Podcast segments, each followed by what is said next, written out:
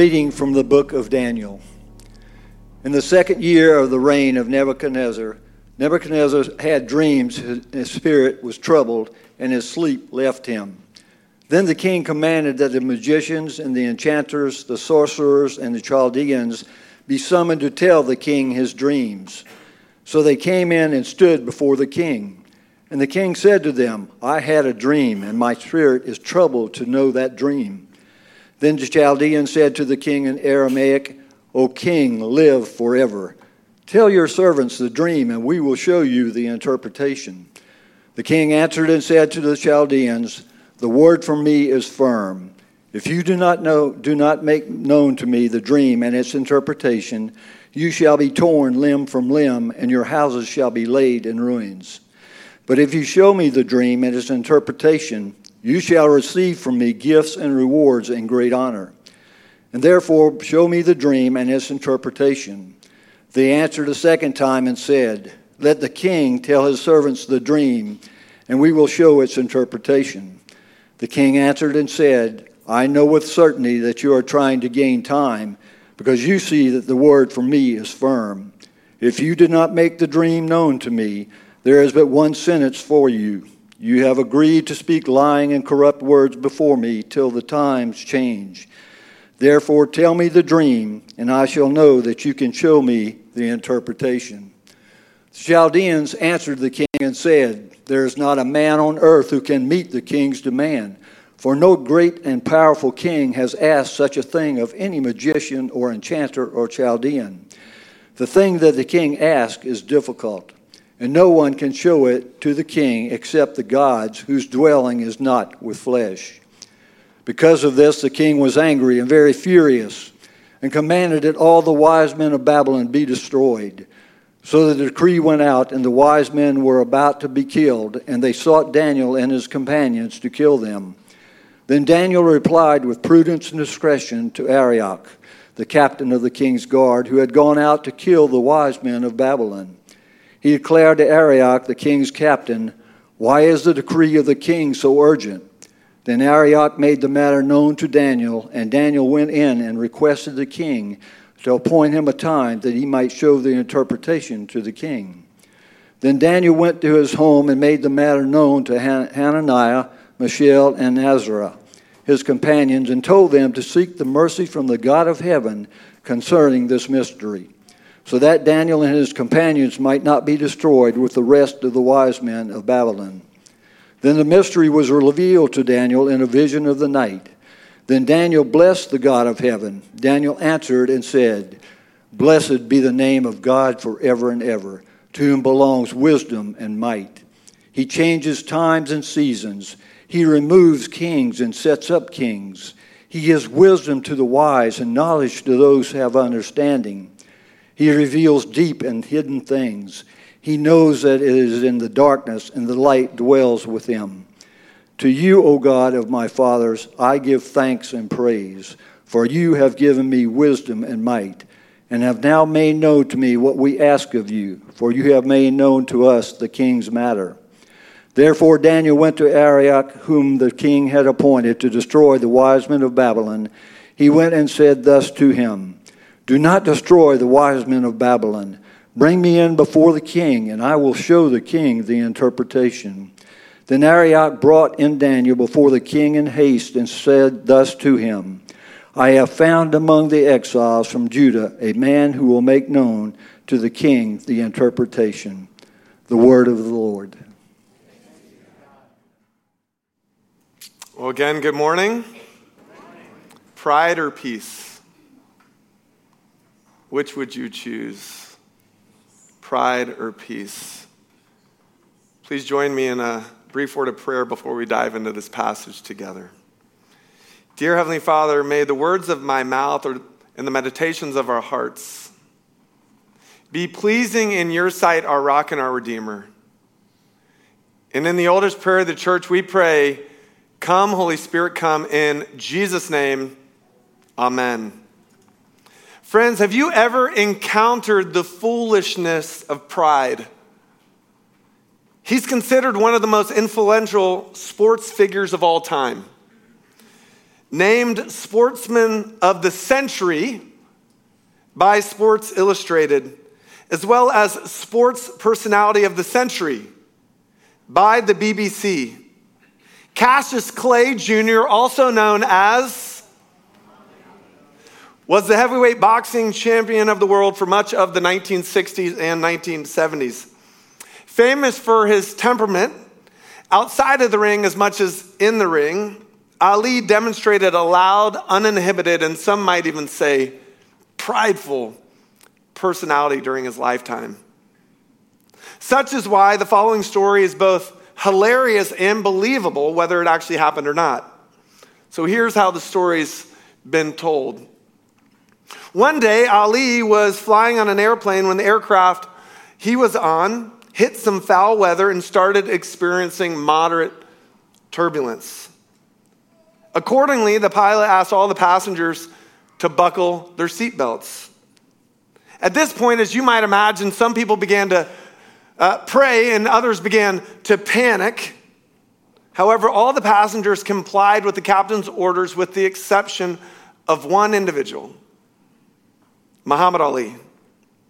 When the flight attendant saw the noncompliance and asked the champ to buckle his seatbelt, Ali reportedly responded by saying, quote, Superman don't need no seatbelt. to which the flight attendant, fast on her feet, said back to Ali, Superman don't need no airplane either. Pride, friends, it's everywhere. One definition of pride says it is a high or inordinate opinion of one's own dignity, importance, merit, or superiority, whether as cherished in the mind or is displayed in bearing, conduct, etc. Pride, it's, it's part of the human condition. It puffs us up and makes us feel invincible and oh so special, and it leads to great falls as we've seen throughout history. Again, let me ask you have you ever encountered the foolishness of pride before?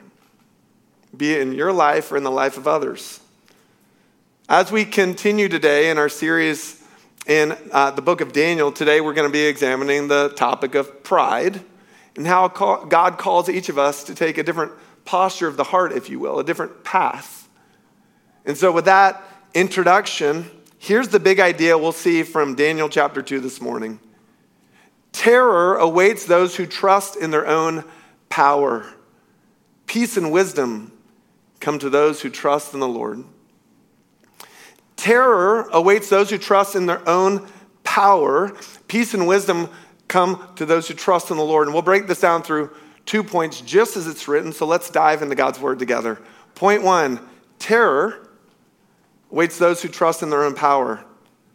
As Butch shared, in the second year of the reign of Nebuchadnezzar, Nebuchadnezzar had dreams. His spirit was troubled, his, his sleep left him. Then the king commanded the magicians, the enchanters, sorcerers, and the Chaldeans be summoned to the king to tell him his dreams.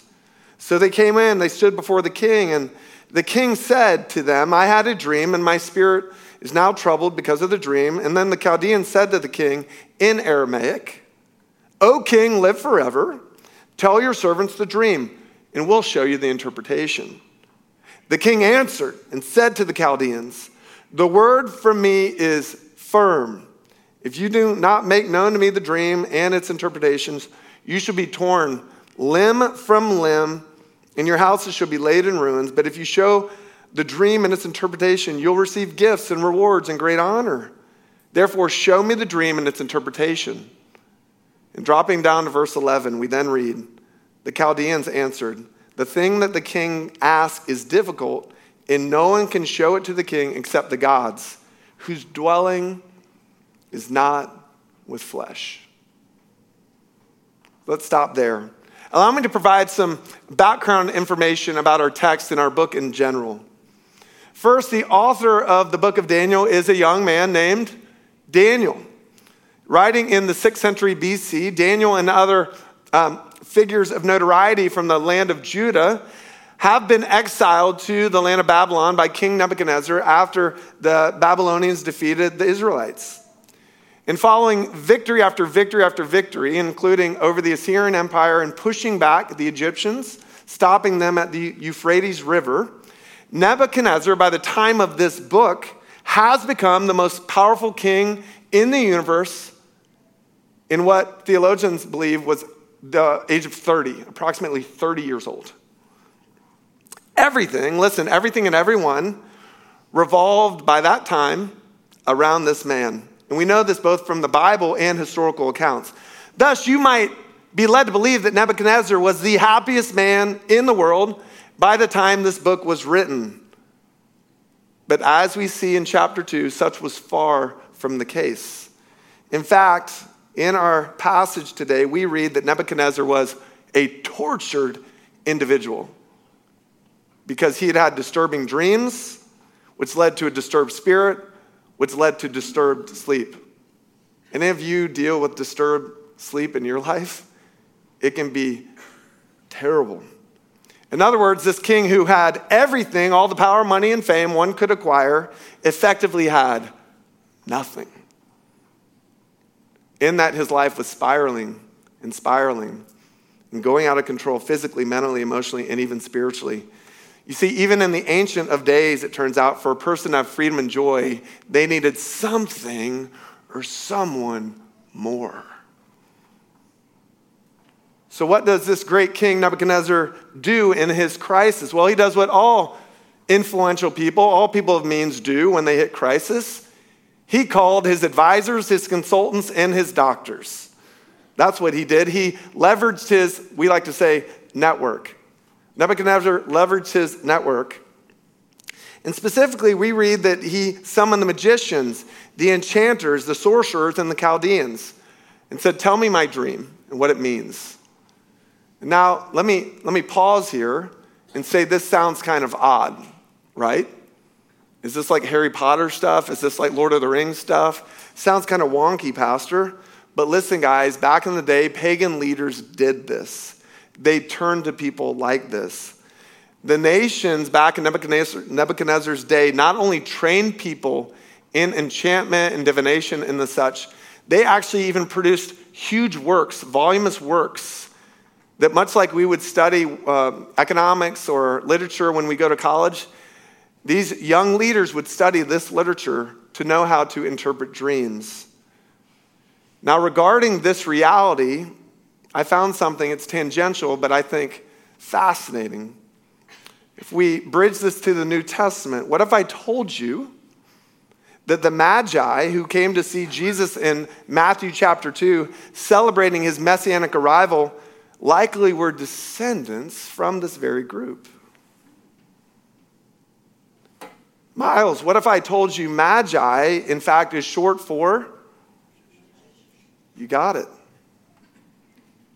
You see, all history points to Jesus. We'll share more about that later. Back to our text. So, this great king, he's in angst. He calls his advisors, the magicians, etc., and he asks them, Tell me my dream, interpret my dream. And so the question is, are they able to do this? Are they able to interpret his dream and foretell the future? And we read that they're not. Thus, the king's power is not enough to satisfy, and the advisor's knowledge is not enough to satisfy. Again, it begs uh, us rea- realize that there's got to be more. So then, in the face of this disappointment, what do we see Nebuchadnezzar do? Well, he launches into a rage, a violent fit demanding that not only the group in front of him, but all of his advisors across all of Babylon be slaughtered. Can you imagine this message going out? Can you imagine a nation gripped by narcissism, in pride, in egotistical disorder? Hmm. One fellowship this week, I was reminded of the story of Narcissus. You see, in Greek mythology, Narcissus was a handsome young man, a hunter, who was known to be the most captivating person, man or woman, in the entire world. One day in the forest, Narcissus caught sight of his own reflection in a pond and he became uh, amazed by it, even addicted to it. He fell in love with himself, his image, his, his identity, we're told. Consequently, he refused to eat or sleep. He just became consumed with himself and not caring about anyone else. Soon, the story continues, the young man began to waste away until finally the unthinkable happened. Narcissus, consumed with himself in his reflection, toppled into the water and drowned. Oh, the danger of pride. Pride can not only harm us and others, it can kill us. You see, trying to build our lives in our own skin through our own devices, be it personal beauty, achievements, intellect, networking, or some other means, will not work. It will only lead to depression, or even in Nebuchadnezzar's case, rage. Man is not only not meant to worship himself, man's also not meant to supremely rely on himself. No, that's not how we're wired. There must be more. This leads us to point two peace and wisdom come to those who trust in the Lord. Enter young Daniel. Theologians this week I read believe he was around 18 years old. He was a young dude, yet God called him to serve him. Beginning with verse 13, we read So the decree went out, and the wise men were about to be killed, and they sought Daniel and his companions to kill them. Then Daniel replied with prudence and discretion to Arioch, the captain of the king's guard, who had gone out to kill the wise men of Babylon. He declared to Arioch, Why is this decree of the king so urgent?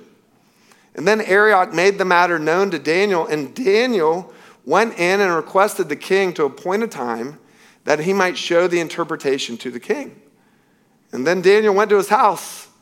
He made the matter known to his buddies, Hananiah, Mishael, and Azariah. And we learn this. This is Shadrach, Meshach, and Abednego, right? They were given new names in Babylon. He, he made this news known to his buddies and told them to seek mercy from the God of heaven concerning this mystery so that Daniel and his companions might not be destroyed with the rest of the wise men of Babylon. Then the mystery was revealed to Daniel in a vision of the night. And then Daniel blessed the God of heaven. So, friends, to really appreciate this text, and frankly, to really appreciate all of God's sovereign plan in history, we need to understand irony. We need to see the irony. First, in Daniel chapter 1, Daniel and his friends are made exiles. They're, they're made prisoners of war. They have no power, or so it seems. In total contrast, meanwhile, in Daniel chapter 1, Nebuchadnezzar has all the power, or so he thinks. He's the conquering king. He thinks he can do whatever he wants, whenever he wants, however he wants. Now flip the page to Daniel, Daniel chapter 2. And who is tortured and raging and sick. The powerful king. He's maybe not sick physically, but he's definitely sick spiritually. He's spiraling, believing that doom is in his path. Meanwhile, enter Daniel. And here in chapter 2, Daniel, a prisoner of war, facing horrible circumstances, a certain death sentence, is able to go home draw together his friends and do what? Pray. And out of prayer, what do they experience? Catch it peace. This surrender, this submission, this cry out to God grants them peace. I don't know if you caught it, but if you have a physical Bible, look at verse 19. It's the tell. Using poker language, it's the tell. After encouraging his friends to join him in crying out to God for mercy, we read, quote, then the mystery was revealed to Daniel in a vision of the night. In other words, unlike King Nebuchadnezzar, Daniel, in the face of doom and gloom, was able to sleep. This young man was able to sleep. Well, how is this possible, Pastor? Well, here's how. In the words of theologian Rodney Stortz, though we do not know what the future holds, we know who holds the future and we can trust him. Though we do not know what the future holds, we know who holds the future and we can trust him. That's what Christians believe, and that's what Daniel leaned into in this moment of crisis. Though this man, young man, had absolutely nothing, worldly speaking, in truth, Daniel had everything because he had God, and God had him peace. Peace, you see, comes to those who trust in the Lord the mom or dad, husband, wife, single person who drops to their knees and says, Lord, I need you. But not just peace, wisdom. Wisdom also comes to those who trust in the Lord. After receiving the vision, Daniel proclaims, and some people, some theologians believe he sang this. I'm not going to sing it, I'm just going to read it. Blessed be the name of God forever and ever, to whom belong wisdom and might. He changes times and seasons. He removes kings, sets up kings. He gives wisdom to the wise, knowledge to those who have understanding. He reveals deep and hidden things. He knows what is in the darkness, and the light dwells with him. To you, O God of my fathers, I give thanks and praise, for you have given me wisdom and might and have now made known to me what we asked of you, for you have made known to the king, to us, excuse me, the king's matter. I love this quote from the late Charles Spurgeon. You will never know the fullness of Christ until you know the emptiness of everything but Christ. Daniel, unlike Nebuchadnezzar, knew what faith meant, knew what surrender meant, knew what emptiness meant, and to trust in the Lord. An exile, a POW, a slave, he had absolutely nothing, but he had absolutely everything because he had the Lord. Moreover, as we'll see in the coming weeks, as Drew comes up next week, his life will turn out fine. In fact, it'll turn out more than fine, Davis. It will ripple throughout eternity. Again, how is this possible? It's possible because he had the Lord. So, the question we need to stop and ask ourselves this morning is do you? Do I? Do we have the Lord? Friends, is it to God or to ourselves or to our advisors that we turn when life gets difficult? When life goes off the rails? When our kids get sick, when our marriages begin to fail, when our dreams get dashed, when we get that horrible diagnosis, when that ache keeps us up all night in the wee, thick, heavy hours of the night, to whom do we reach? Is it our phone? Is it a friend? Or is it first to the Lord? To whom do we cry out to when life goes off the rails? For Daniel, it was the Lord. And this brings us all the way back to our big idea See, terror awaits those who trust in their own power, and yet peace and wisdom come to those who trust in the Lord. One fellowship, Daniel discovered this. And let me get personal. My parents did too. Last story. I'm going to out myself.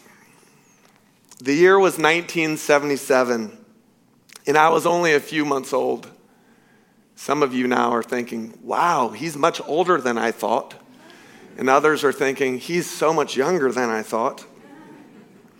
The year was 1977. I was only a few months old, and out of nowhere, my brother Chris, three years my elder, started experiencing extreme pain in his groin area as a toddler.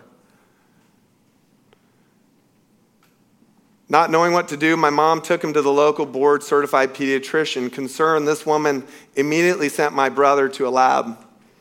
It's there at the local lab that they discovered my brother's white blood cell counts had spiked, had gone through the roof.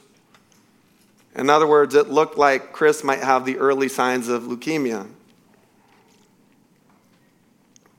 Shocked and desperate, my mom did the only thing she knew to do at the time. She dropped to her knees and prayed. She went to our little church, to the chapel, and she prayed. And she prayed and prayed, asking for the Lord's intervention and wisdom. And believe it or not, it came. She was directed to a certain individual who directed her to another individual. And somehow, my parents shortly thereafter ended up at All Saints Hospital in St. Petersburg, Florida. in front of the best pediatric oncologist in the state, a gentleman by the name of Dr. Barbosa. And so they drive over to St. Pete and they're waiting to see this man, the specialist, and they told me, again, we did the only thing we knew to do at that point. We, we prayed. And we cried and we prayed. And we cried and we prayed. Finally, we were able to see the doctor, and he sent us for more lab work for my brother Chris, for their son. And guess what? One fellowship. Chris's white blood cell counts by that point had somehow miraculously normalized, and the doctor could not provide my parents any medical explanation for this turn of events. So they got in their car, crying, and they drove back to the center of the universe, Lake Wales, Florida. Amazed at the goodness of God, further grateful for their relationship with Jesus. Allow me to end right here, talking about Jesus, a relationship with Jesus. This is what actually this passage and this whole book is all about. In the Bible, not just in Daniel, but elsewhere, peace and wisdom, listen, friends, peace and wisdom are not associated with the acquisition of information, but the gift of a relationship. Did you know that? Let me repeat that. Because we have a lot of type A's, including myself in here. In the Bible, peace and wisdom are not associated with the acquisition of information, but the gift of a relationship. Peace and wisdom don't point to something to know, but someone to know. That's what we see in the Bible.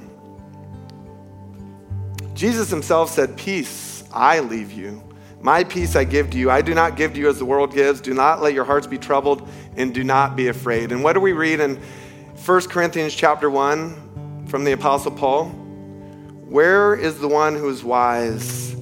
For the Jews ask for signs and Greeks seek wisdom, but we preach Christ crucified, a stumbling block to the Jews, foolishness to the Gentiles. Yet to those who are called, both Jews and Greeks, Christ is the power of God and the wisdom of God. Let me repeat that. Christ is the power of God and the wisdom of God because God's foolishness is wiser than human wisdom and God's weakness is stronger than human strength. In other words, peace and wisdom are found in Jesus. Peace and wisdom come by way of a relationship with Jesus.